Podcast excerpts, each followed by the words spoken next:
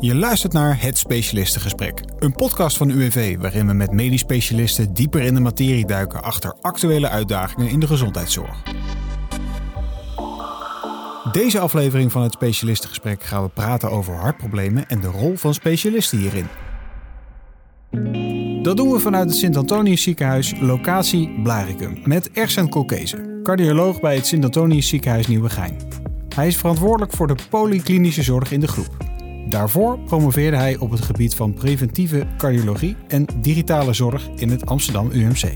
Daarnaast is Marije Hagendijk te gast, promotieonderzoeker binnen het Value at Work project, welke wordt uitgevoerd vanuit het Amsterdam UMC, waarin zij onderzoek doet naar waardecreatie voor hartpatiënten binnen arbeid en gezondheid.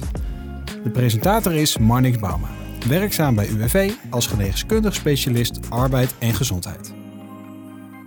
Nou, zoals je zei, ik ben zelf uh, als algemeen cardioloog uh, verbonden aan de vakgroep cardiologie van het Sint-Antonius ziekenhuis. Ik ben daar uh, vooral verantwoordelijk voor de polyklinische zorg van onze groep. en daarbinnen ook bezig met zorg, innovatie en verbeterprojecten. waar het gezamenlijk onderzoek wat we met Marije doen natuurlijk ja. heel mooi in past. Ja, ja, heel erg interessant onderzoek. Ik heb er wat over mogen horen bij het Muntendam Symposium. Uh, wil jij er wat meer over vertellen? Ik, je hebt een hele uitgebreide achtergrond. Heel erg interessant om te zien. En, en hoe ben je eigenlijk dan hier zo in dat uh, project terechtgekomen? Ja, zeker. Dankjewel.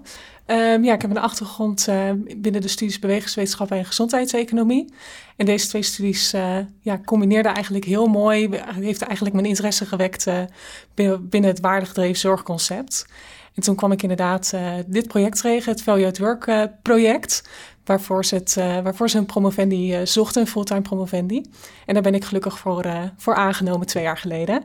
En het Value at Work project is inderdaad een project binnen de leerstoel van Sylvia van den Burg Vermeulen. En gaat dus helemaal over het waardegedreven zorgconcept binnen de verzekeringsgeneeskunde. Maar omdat eigenlijk het waardegedreven zorgconcept veel breder kijkt dan alleen maar één specialisme. Het kijkt echt naar het hele, ja, hele cycle of care, de hele zorgpad wat de cliënt doorloopt. Daarom hebben we het eigenlijk niet over alleen verzekeringsgeneeskunde, maar eigenlijk over dat hele zorgpad. Dus het hele arbeid en gezondheid, ja, waar de cliënt doorheen loopt vanaf ja. uh, diagnose tot ja, ja. Verder. Het is in de, in curatieve sector is het natuurlijk al, al langer zijn ze daarmee bezig. Um, meer kijken naar um, wat eigenlijk de wensen zijn van een uh, uh, patiënt. Ik zeg cliënt wil ik zeggen, dat is binnen de verzekeringsgeneeskunde hoe we uh, de patiënten noemen. Ja, hoe ben jij zo in dit deel van het, uh, van het veld gerold? Dus ook het, het onderzoeksproject. Ja, nou je zei het in de, in de introductie al. Mijn promotieonderzoek ging over primaire preventie van hart- en vaatziekten.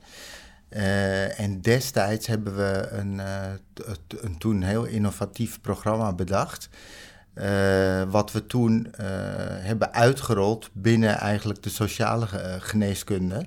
Destijds veel samengewerkt met arbodiensten. En in die tijd ben ik al heel erg geïnteresseerd geraakt in het samenwerken ja. over de hele breedte van de gezondheidszorg. Dus ja. Uh, over de lijnen en, en over de schotten heen, zeg ik altijd. En toen ik eenmaal mijn opleiding tot cardioloog had afgerond in het Sint-Antonius ziekenhuis, ja, heeft die interesse me eigenlijk nooit losgelaten. En ja, binnen onze groep kreeg ik dus ook de mogelijkheid om die samenwerkingen weer meer vorm te geven. Onder andere ja. hier op deze ja. polyklinische locaties. Ja, en zo ben ik weer het onderzoeksleven ingerold. Uh, en heb ik uh, samen met Sylvia de samenwerking gestart in het Value at Work netwerk.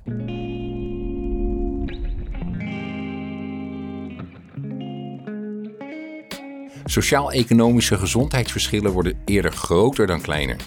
We worden steeds ouder en het aantal kwetsbare mensen neemt toe, wat gepaard gaat met een toenemende en complexere zorgvraag. Een van de dominante trends en ontwikkelingen in de zorg is meer nadruk op het functioneren en participeren van mensen in hun omgeving, lichamelijk, psychisch en sociaal, met focus op gezondheid en gedrag in plaats van ziekte en zorg. Het uitgangspunt is dat de mens centraal staat en de arts neemt deel aan een netwerk met andere zorgprofessionals en mantelzorgers.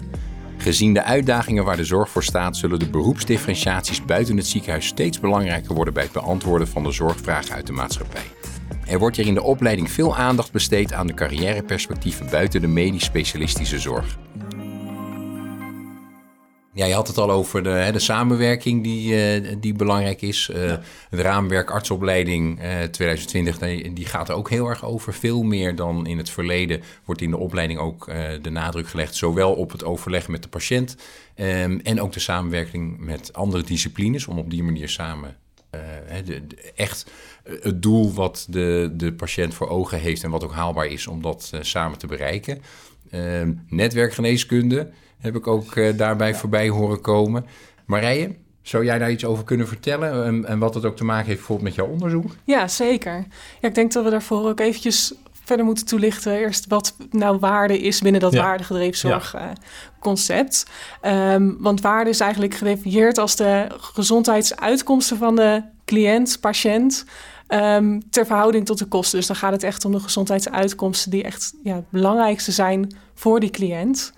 Um, en daarbinnen zijn inderdaad een aantal uh, ja, aspecten die ja, we kunnen toepassen om ja. hopelijk die waarde voor de cliënt te kunnen verbeteren, om die uitkomsten te kunnen verbeteren. Ja. En daarvan is inderdaad een van de aspecten die gezondheidsnetwerken, die we ook steeds meer binnen de ziekenhuismuren al zien. Ja. Um, dus het ver, ja, verbeteren van de samenwerkingen, het ja, verkorten van de lijntjes. Ja. Waardoor de cliënt uh, hopelijk sneller door het zorgproces uh, loopt, beter geïnformeerd is. En, en bij jouw daardoor... onderzoek is het eigenlijk zo dat eh, de, in de curatieve sector, daar, daar, daar keek al langer natuurlijk de artsen die samenwerken, maar ook dat de sociale geneeskunde, de specialist um, arbeid en gezondheid, dat die daarbij ook betrokken wordt om uh, in het proces um, he, ook mee te denken en mee te werken met, met de cliënt of met de patiënt. Klopt, dat zeg je inderdaad uh, heel mooi. We proberen dus inderdaad van het concept wat al bestaat, eigenlijk vertaalslag te maken naar die arbeid en gezondheid. Ja. Dus echt te kijken welke kansen er dan zijn binnen die uh, ja, verzekeringsgeneeskunde, bedrijfsgeneeskunde. Hoe we die twee ook, ja, hoe we die verschillende aspecten ook samen kunnen brengen, beter ja. samen kunnen laten werken. Ja. ja, dus dat is inderdaad de focus uh, binnen ons onderzoek ook. Zie je daarin uh, zo al knelpunten? Het zijn natuurlijk eigenlijk twee verschillende stromingen. Het ene zijn vooral de medisch specialisten, de andere zijn dan uh, de geneeskundige specialisten die dan buiten het ziekenhuis werken. Gaat dat zo samen? Ja, de knelpunten zijn er natuurlijk zeker. Daar kan Ersen ook goed over mij meepraten, ja, waarschijnlijk ja. vanuit specialisme. maar we hebben ook inderdaad onderzoek gedaan. Uh, allereerst hebben we natuurlijk cliënten uh, gevraagd naar hun ervaringen, hoe dat op dit moment ja. gaat. Ook ten aanzien van samenwerkingen, of ze überhaupt weten van de samenwerkingen tussen specialismen. Um, of ze weten wat er voor informatie dan uitgewisseld wordt en wat hun behoeften daar dan uh, ja. zijn. En daar blijkt ook dat ze eigenlijk het vaak ja, eigenlijk niet zo goed weten. verwachtingen hebben van samenwerkingen die er in het echt eigenlijk niet blijken te zijn. Maar ook dat bijvoorbeeld informatie opgevraagd wordt bij bijvoorbeeld een cardioloog door een bedrijfsarts.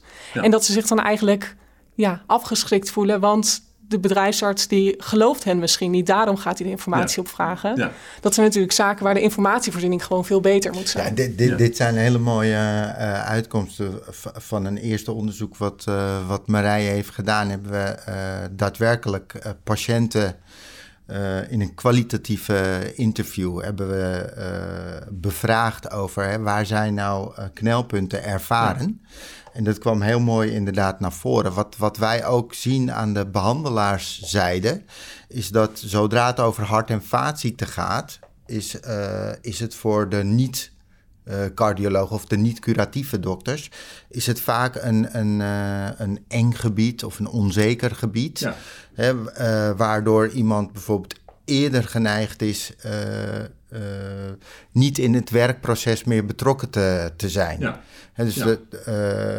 daardoor raakt iemand misschien langer of, of belandt iemand misschien langer in het verzuim ja. of eerder in het verzuim. Ja. En zodra het over het hart gaat. En wat uh, ook in het onderzoek van Marijn naar voren kwam, is dat de informatievoorziening tussen die uh, twee werelden, ja. uh, dat dat toch een belangrijk knelpunt is om dat proces beter te stroomlijnen. Ja. nou, dat, dat is iets wat we hopelijk ook in het netwerk wat we gaan opzetten, beter kunnen organiseren. En daarmee daadwerkelijk dus waarde kunnen toevoegen aan het leven van die patiënt of die cliënt ja. vanuit uh, ja. die kant bezien. Okay. Um, en Ersen, waar ik eigenlijk heel erg benieuwd naar ben, waar bestaat zo'n netwerk, het traditioneel gezien, uit bij een hart- en vaatpatiënt? dus wat voor artsen of, of specialismen zijn erbij betrokken? Uh, in, in het normale, ja. nou, normale tussen aanhalingstekens, dus wat we gewend zijn in de curatieve uh, sector, is uh, naast de cardioloog kan er natuurlijk comorbiditeit zijn waardoor andere specialismen bij betrokken zijn. Maar iemand typisch na een, een hart- of vaatziekte-event, die komt in een hartrevalidatietraject. En daar zijn verschillende paramedische disciplines aan, aan, verbonden. En dat programma is er opgericht om die persoon of de patiënt zo snel mogelijk weer te conditioneren en het ja. Dagelijks leven weer zeg maar, op te pakken als voor de ziekte.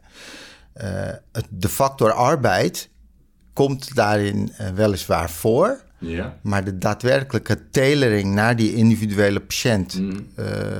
daar schort het vaak, vaak aan. Ja. En dat komt enerzijds omdat uh, wij als uh, curatieve sector onvoldoende kennis en inzicht hebben in, in het werk wat die mensen doen. Ja.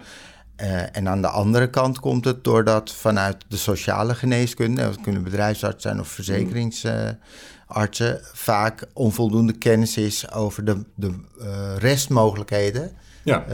van die hart- en vaatziekten. Want hoe zag dat er meestal uit als je inderdaad met iemand een gesprek had? wanneer kwam arbeid bijvoorbeeld ter sprake? Dat is vaak in, in mijn opinie in een te laat. Te late fase van, ja. van de aandoening. Hè? Dus dat is vaak als, je, als iemand voor de eerste keer op controle komt. Na, na, een hartoperatie of een hartinterventie op de polykliniek. En vaak is het ook de patiënt zelf die aangeeft, die, die de concrete vraag stelt: kan ik weer gaan werken? terwijl eigenlijk, uh, als je het hebt over uh, value-based healthcare, zou dat werk meer een integraal onderdeel moeten zijn van de benadering. En misschien wel uh, al in beeld zijn bij de behandelende specialisten, al voordat zo iemand een hart- of vaatinterventie aangaat.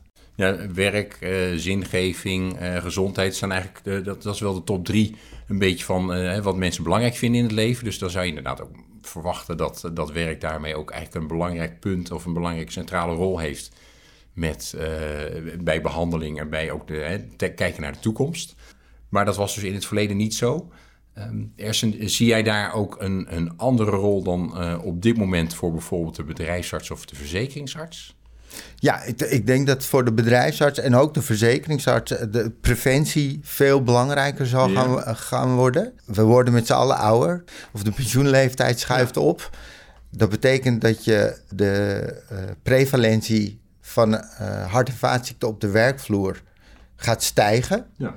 Uh, dat betekent dat je als bedrijfsarts vaker te maken zult krijgen met mensen met hart- en vaatziekten. Ja.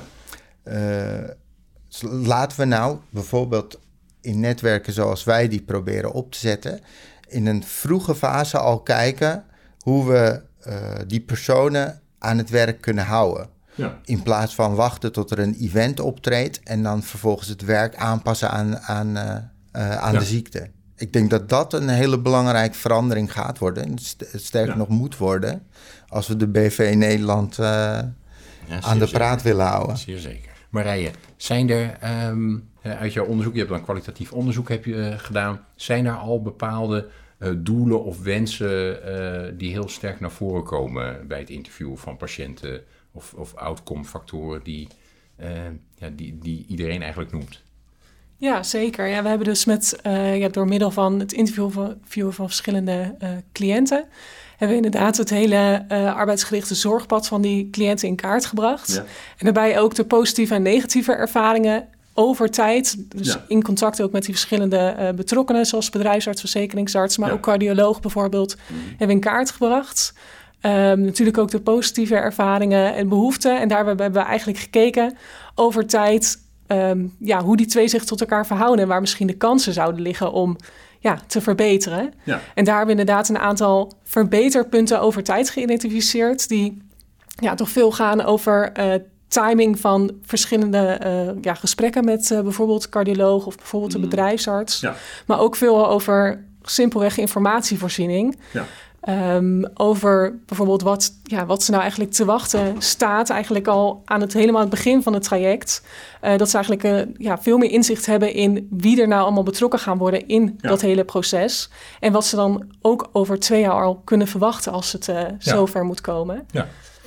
Ehm, he- hebben de, de patiënt dan ook, ook bijvoorbeeld een wens uitgesproken ho- hoe zij het, eh, de begeleiding bijvoorbeeld zouden zien? Of wanneer ze de bedrijfsarts of de cardioloog of eh, een, een andere specialist eh, het liefst al eh, zouden willen spreken? Ja, zeker. Je merkt vooral ook in, eh, ehm, ja, in gesprek met de cardioloog. ehm, zeker ook in gesprek met bedrijfsartsen en verzekeringsartsen, dat de cardioloog natuurlijk eigenlijk helemaal niet een rol heeft om arbeid te bespreken. Tenminste, als je dat ja, vanuit de bedrijfs- en Ja. verzekeringsartsenhoek. Maar als je het aan de cliënt vraagt, dan is die behoefte echt best wel groot. Eigenlijk bijna iedere cliënt die we hebben gesproken geeft aan in ieder geval een vraag over werk aan de cardioloog te hebben Ja. gesteld. Ehm, dus dat, ja, daar kunnen natuurlijk mooie, eh, ja, er zijn mooie kansen voor samenwerkingen. Om inderdaad die, be- die bedrijfsarts en cardioloog al veel eerder in het proces van die cliënt ja, Ja. samen te laten werken. Ja. Om dat al te ondervangen. Absoluut. En Je merkt ook in de, in de spreekkamers, hoor, waar vroeger in het gesprek vooral de pathologie zeg maar, centraal stond. Mm. Men, men wilde weten, hè, wa- wa- wat, heb ik nou, waar zit nou die vernauwing in mijn bloedvaat of zo. Heb je nu veel meer de shift naar eh, wat betekent het voor mij en wat betekent het voor mijn waarde. De Ja. drie factoren die jij net, net opnoemt. Het gaat meer richting shared decision making Ja. dan dat je zegt, nou dit is je pathologie en dit is je behandeling. En de, eh, het contact met de verzekeringsarts of met de bedrijfsarts is eigenlijk, ik vermoed tot nu toe vooral eh, informatie opvragen. Ja, eh, een aantal vragen worden gesteld en de bedrijfsartsen dan, eh, eh, of de verzekeringsartsen dan weer aan de slag gaat. Eh, zou jij dat anders willen zien? Absoluut. Ik denk dat dat, en, en dat kwam ook dus uit het, de kwalitatieve eh, interviews die, die we hebben gevoerd naar voren. De informatievoorziening en de communicatie eh, tussen de lijnen, dat is echt Ja. eh, cruciaal om eh, dit proces te verbeteren.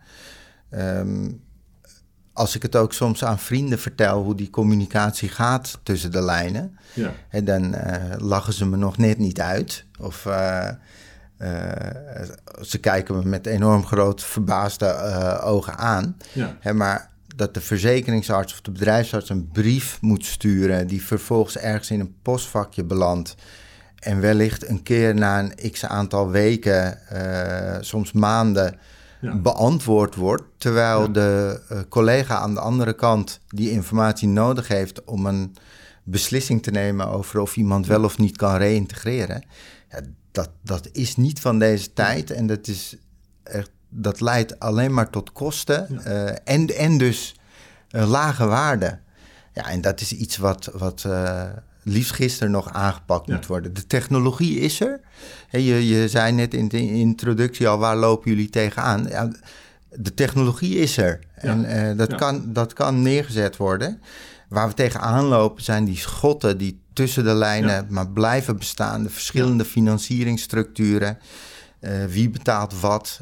We vallen zelfs onder twee verschillende ministeries. Dat is natuurlijk eh, va- van de zotte. En dat bemoeilijkt het creëren van Ja. zo'n netwerk waarin je samen Ja. kan werken. Eigenlijk is een beide, of je nou in, eh, in de curatieve sector zit of in de sociale hoek.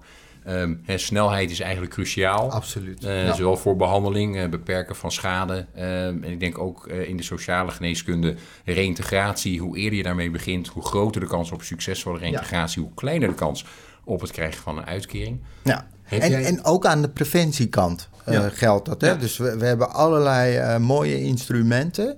Ja. eh, PMO's, RINA's, noem, noem maar op. Maar als daar iets uit komt, eh, dan is de verbinding met de curatieve sector is vaak eh, te laat of onvoldoende of, Ja. of suboptimaal. Eh, en juist aan die preventiekant valt er ook heel veel te winnen. Ja, zeker. Ja, en Ersen zegt het nu natuurlijk vanuit zijn rol als cardioloog. Maar binnen het Value at Work project, project hebben we ook um, nou ja, behoefteonderzoek naar meer samenwerking gedaan met verschillende, um, ja, verschillende andere bedrijfsgroepen. Zoals huisartsen, um, verzekeringsartsen en bedrijfsartsen onder andere.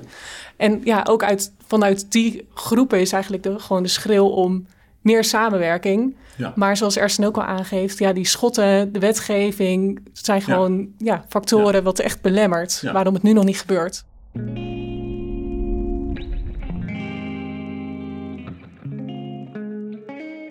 In dit laatste blokje kijken we met elkaar naar de toekomst. Wat zien we gebeuren? Wat zien we nog verschuiven wellicht?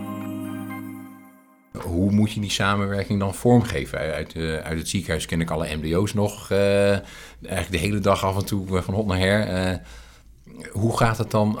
het, hoe zie je het overleg met de bedrijfsarts, met de verzekeringsarts graag? Ja, nou fe- feitelijk is het het Value at Work netwerk wat we proberen op te zetten, is ook eigenlijk een soort MDO plus. Ja. Het is alleen extra muraal. Eh, en het is tussen eh, vakgebieden die voorheen niet of nauwelijks met elkaar spraken. Of, Ja. of via brieven met elkaar spraken. Dus misschien is het technisch gezien niet, niet veel anders dan, dan een eh, MDO in het ziekenhuis. Dat is een heel goed voorbeeld. Ja. Maar de manier van samenwerken is niet gestructureerd, waardoor het niet breed toegepast wordt. Ja. En die structurering en het optimaal ondersteunen van beide beroepsgroepen daarin, zodat het niet nog meer administratieve ballast geeft en dat het duidelijk is wie wat wanneer betaald krijgt. Ja. Die structurering, dat, dat is cruciaal om neer Ja. te zetten. Waar ik er ook heel benieuwd naar ben, is eh, als je zo'n eh, een systeem opzet. Ehm, eh, jij, jij gaat een advies geven daarover, eh, naar aanleiding van de interviews die je hebt gehouden, Marije? Of oh, is, dat, is dat iets wat, wat dan weer in een volgend onderzoek verder moet worden uitgezocht? Ten aanzien van het zorgnetwerk, daar is vooral eh, mijn collega Nina Sipvol eh, heel druk mee bezig. Zij is postdoc binnen het eh at Work eh, project. Ehm, en inderdaad, we hebben in eerste instantie eh, dan dat behoefteonderzoek gedaan naar... Mm. Ja, is, is de behoefte er überhaupt om meer samen te werken? Nou, die is er. Daar zijn we inmiddels wel over uit. Ja. En nu inderdaad eh, zijn dan vooral Sylvia, Ersen en Nina heel veel bezig met ja, eigenlijk het fundament leggen van een goede pilot, een goed zorgnetwerk. Want er zijn natuurlijk een paar randvoorwaarden waar je eerst aan moet voldoen. Ze zijn heel erg bezig met het opbouwen van een ja, zogeheten dedicated team. Ja. Echt een team met specialisten die dit echt willen. Want ja, anders Mhm. eh, wordt het heel lastig om op te zetten. Maar ook inderdaad zijn ze heel veel bezig met nou ja, een goede basis voor de financiering. Want een pilot ja, vinden we natuurlijk niet eh, genoeg. We willen het daarna natuurlijk ook gewoon verder uit Ja. kunnen bouwen en ja, meer draagvlak voor eh, kunnen vinden. Ja, dat is een heel, heel goed punt wat, eh, wat Marije aangeeft. Heel veel projecten tot nu toe waren inderdaad ja, heel mooie projecten. En, en er zat een begin en een eind aan. En Ja. het einde was vaak als het potje met geld op was. En dan eh, verdween het weer ergens Ja. in een la. En dat is iets wat we eh, in dit project eh, echt anders willen doen. Ja. En dus t- natuurlijk is er een funding en natuurlijk eh, eh, hebben we daar onderzoekers... Ja, eh, de, de nood is aan de andere kant hoog. P- Precies. Dus het Ja. moet echt iets zijn wat we na de wetenschappelijke evaluatie ook hè, met eh eh, hopelijk wetenschappelijk Ja. bewijs daarvoor kunnen uitrollen. Ja, een, een hele uitdaging nog. Ik, ik, ik denk Zeker, ook, hè, ja. de, hè, de artsen zijn ook wel eens eigenwijs natuurlijk. Eh, Twee verschillende vakgebieden en, en die eigenlijk zo ver uit elkaar liggen. Als je de revalidatiearts en de cardioloog, dat zit veel meer op, eh, op één vlak dan de, de bedrijfsarts, de, ver- de verzekeringsarts en, en aan de andere kant de curatieve sector. Ehm, ja, het zal misschien ook wat voet in de aarde hebben om, om daar echt eh, met de neuzen dezelfde kant op te staan. Ehm, hè, allebei heb je je vakgebied. eh, en je gaat je toch een beetje met elkaar bemoeien. Ehm, zie je daarin problemen, Ersen? Nee, ik, ik zie daar eigenlijk, voor- vooral omdat wij de invalshoek van waarde toevoegen aan, Ja. aan die patiënt of cliënt, zie ik daar vooral eigenlijk een synergistisch eh, effect. Eh, eh, waar ehm, bijvoorbeeld mensen nu nog eh, uit het arbeidsproces vallen omdat ze een, be- een bepaalde aandoening hebben of een bepaalde Ja. behandeling daarbij, kunnen we door in een vroege fase met elkaar in, in een soort MDO-verband die casus te bespreken, kunnen we wellicht dat voorkomen. Ja. Ik vind bijvoorbeeld een heel mooi voorbeeld vind ik de, de medewerkers eh, die op, eh, op, boorplatform, eh, op een boorplatform werkt, maar door boezemfibrilleren een bloedverdunner gebruikt. Mm. Eh, die zou volgens de protocollen die er gelden niet meer zijn werk Ja. kunnen uitoefenen. vanwege het gebruik van die, die bloedverdunners. Maar tegenwoordig hebben we allerlei eh, mogelijkheden waarop mensen met die met boezemfibrilleren misschien toch van die antistolling af kunnen. Hè? in onze kliniek bijvoorbeeld is er een, een, hele innovatieve behandeling waarbij we het hartoortje kunnen afsluiten.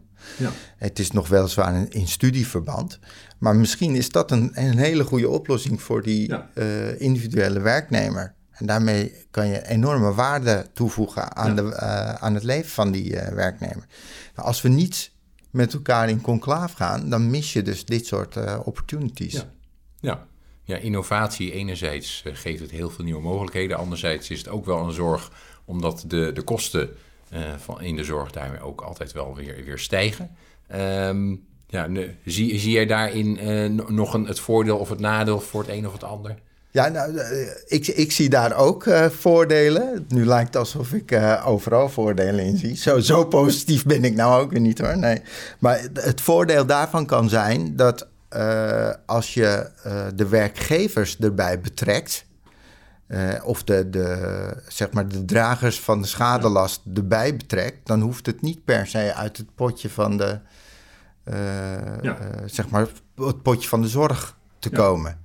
Ja. En ik denk, als ik uh, sommige werkgevers spreek, dat daar best bereidheid toe is. Ja. En met de stijgende tekorten op de arbeidsmarkt en de toenemende vergrijzing, dat ze daar best voor open zullen staan. Dus uh, daar zitten echt wel mogelijkheden. Alleen we moeten ze, uh, de werelden bij elkaar brengen. Daar gaat het om. Marije, waar ik eigenlijk heel erg nieuwsgierig naar ben. Ehm, je hebt de interviews heb je afgenomen.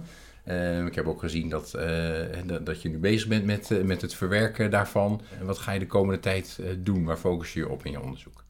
Nou, de komende tijd staat er genoeg op de planning, zou ik willen zeggen. Inderdaad, we hebben nu um, nou ja, cliënten inderdaad gevraagd wat voor hen belangrijk is binnen ja. het arbeidsgerichte zorgnetwerk. en aan het begin heb ik het natuurlijk al gezegd, waarde is eigenlijk die cliëntenuitkomsten verbeteren. Dus ja, parallel aan het opzetten van het netwerk ben ik zelf ook met mijn promotieonderzoek dan heel erg bezig met welke uitkomsten zijn dan de belangrijkste uitkomsten voor die cliënten. Wat zijn nou de uitkomsten, um, de zaken die we in de spreekkamers moeten gaan bespreken met die cliënten. En dat wordt uiteindelijk ook dan meegenomen in het uh, zorgnetwerk als mm. uitkomstenset die van uh, specialist naar specialist gaat, zodat eigenlijk het hele zorgnetwerk weet wat belangrijk is voor die cliënt en hoe we dan ja. uh, de zorg beter kunnen inrichten op dat individu. Dit was het specialistengesprek. Vond je deze podcast interessant? Ben je benieuwd naar de volgende afleveringen? Abonneer je dan op deze podcast in je favoriete podcast-app. Of laat een reactie achter. Dat maakt deze podcast weer beter vindbaar voor jouw collega's.